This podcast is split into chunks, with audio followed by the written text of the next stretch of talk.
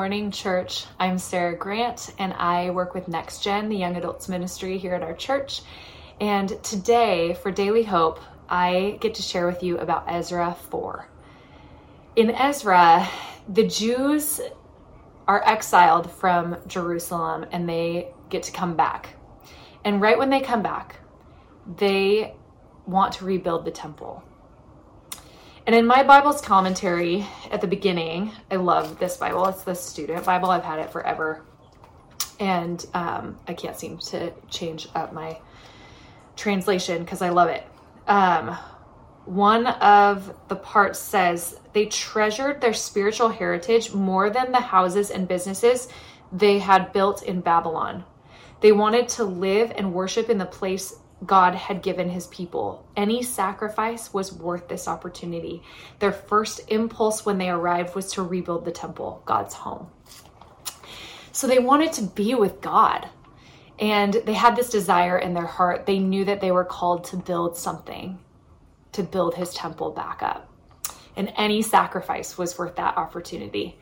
So God made a way for them to do this but there were obstacles that they faced along the way, a lot of them.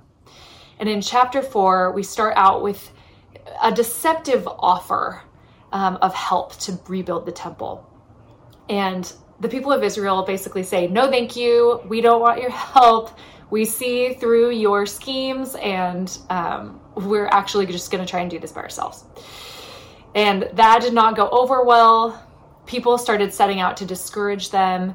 And um, just as they were building, people were discouraging them. More opposition came under the reign of Xerxes, and um, they were accused of being obstinate and rebellious. Um, and the king, people were warning the king, you don't want these people doing this because it's rebellious toward you. And I think about this and I think, isn't this just like Satan? To come up and try to stop what God is calling us to build. When you are called to build something, whether it's a call to go do something, like go to another country to do missions, or just something that is, it seems simple, but it's actually one of the hardest things we can do, like repair a friendship, repair a relationship. Um, a call to build something within your community that God has for you.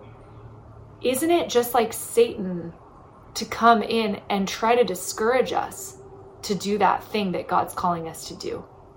He wants to put obstacles in our way to say, don't do that. Even to make us feel stupid, like a voice that is in our head just saying, you can't do that. Isn't it just like Satan? But isn't it just like God to say, I'm going to make a way for you? I'm going to remind you of my truth.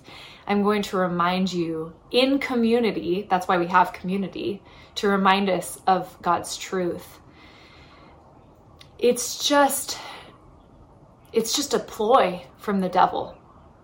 So in Ezra, um, we see God's people trying to build something good, a place to worship God, something that represents a fresh start, something that um, it's a beautiful place where they can encounter God's presence and honor Him. And the enemy hates that.